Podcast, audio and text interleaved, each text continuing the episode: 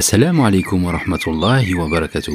Euh, bonjour à tous et bienvenue dans ce douzième épisode du podcast La Voix du Vrai, le premier podcast qui prend soin de ton âme. Je suis Mounir et aujourd'hui, je vous présente mes excuses.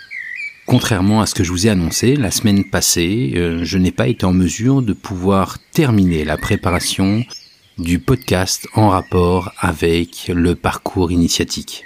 Je vous présente par avance mes excuses et vous garantis que ce podcast sera, Inch'Allah, proposé prochainement. Dans cette attente, je vous propose l'écoute d'un conte soufi. L'écoute du conte soufi de Jalaluddin Rumi, issu du Mesnevi, intitulé Le puits du lion. Le puits du lion. Les animaux vivaient tous dans la crainte du lion. Les grandes forêts et les vastes prairies leur paraissaient comme trop petites. Ils se concertèrent et allèrent rendre visite au lion.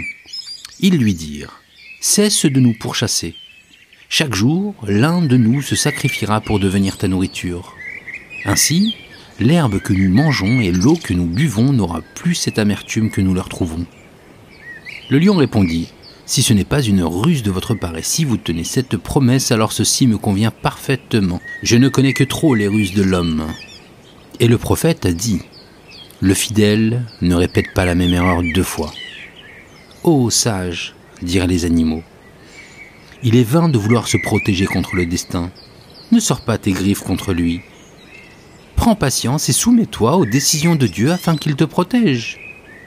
Ce que vous dites est juste, dit le lion. Mais il vaut mieux travailler que perdre patience, car le prophète dit, il est préférable d'attacher son chameau. Les animaux, les créatures travaillent pour le boucher. Il n'y a rien de mieux que la soumission. Regarde la nourrisson. Pour lui, ses pieds et ses mains n'existent pas, car ce sont les épaules de son père qui le portent. Mais quand il grandit, c'est la vigueur de ses pieds qui l'oblige à marcher et à se donner la peine de marcher. C'est vrai, reconnut le lion. Mais pourquoi boiter quand nous avons des pieds? Si le maître de maison tend la hache à son serviteur, celui-ci comprend ce qu'il doit faire. De la même manière, Dieu nous a pourvus de mains et de pieds. Se soumettre avant de parvenir à ses côtés me paraît une mauvaise chose. Car dormir n'est profitable qu'à l'ombre d'un arbre fruitier. Ainsi, le vent fait tomber les fruits qui sont nécessaires. Dormir au milieu d'un chemin où passent les bandits est dangereux. La patience n'a de valeur qu'une fois que l'on a semé la graine. Les animaux répondirent depuis l'éternité, des milliers d'hommes échouent dans leur entreprise, car si une chose n'est pas décidée dans l'éternité, elle ne peut pas se réaliser. Aucune préparation n'est utile si Dieu n'a pas donné son accord. Travailler et acquérir des biens ne doit pas être un souci pour les créatures. Ainsi, chacune de ces parties développa ses idées par mains arguments. Mais finalement, le renard, la gazelle, le lapin et le chacal réussirent à convaincre le lion. Donc chaque jour, un animal se présentait au lion, et celui-ci n'avait plus à se préoccuper de la chasse. Les animaux, sans qu'il soit besoin de les contraindre, respectaient leur engagement. Quand vint le tour du lapin. Le lapin se mit à se lamenter, et les autres animaux lui dirent Tous les autres ont tenu parole. À ton tour, rends-toi au plus vite devant le lion et n'essaie pas de ruser avec lui. Le lapin leur dit Oh mes amis, donnez-moi un peu de temps afin que mes ruses vous libèrent de ce joug. Ceci vous restera acquis à vous et à vos enfants. Dis-nous quelle est ta ruse dirent les animaux. C'est une ruse, dit le lapin. Quand on parle devant un miroir, la buée trouble le reflet. Ainsi, le lapin ne se pressa pas pour aller au-devant du lion. Pendant ce temps, le lion rugissait, plein d'impatience et de colère. Il disait Ils m'ont abusé de leurs promesses. Pour les avoir écoutés, me voici sur le chemin de la ruine. Me voici blessé par une épée de bois, mais à compter d'aujourd'hui, je ne les écouterai plus. À la nuit tombante, le lapin se rendit chez le lion. Quand il le vit arriver, le lion, sous l'emprise de la colère, était comme une boule de feu. Sans montrer de crainte, le lapin s'approcha de lui, l'air amer et contrarié, car des manières timides vous font soupçonner de culpabilité. Le lion lui dit J'ai déjà renversé les bœufs et les éléphants. Comment se peut-il qu'un lapin ose me narguer? Le lapin lui dit Permets-moi de m'expliquer. J'ai eu bien des difficultés pour parvenir jusqu'ici. Je suis parti dès l'aube pour te rejoindre. J'étais même parti avec un ami, mais sur le chemin, nous avons été pris en chasse par un autre lion. Nous lui avons dit Nous sommes les serviteurs d'un sultan. Mais le lion a rugi Qui est ce sultan? Peut-il y avoir d'autres sultans que moi?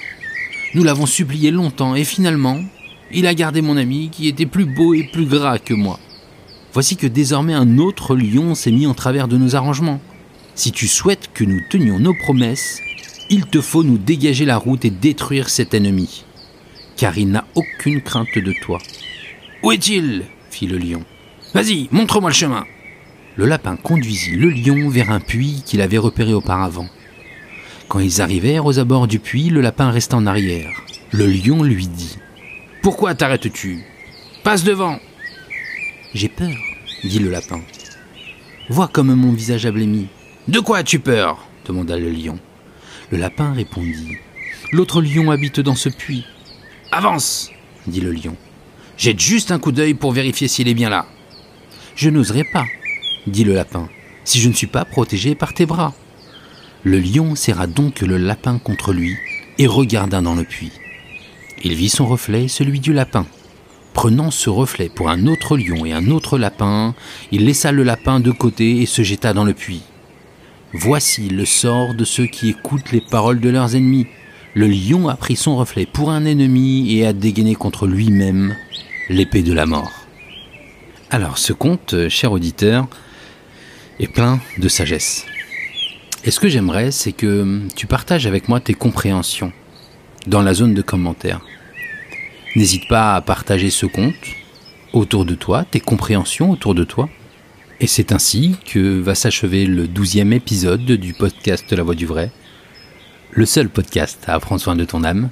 Merci de m'avoir suivi. Euh, n'hésite pas de partager euh, cet épisode aux gens autour de toi. Il ne me reste plus qu'à te saluer par la plus belle des salutations. Cette salutation est celle de l'islam. Assalamu alaikum wa rahmatullahi wa barakatuh.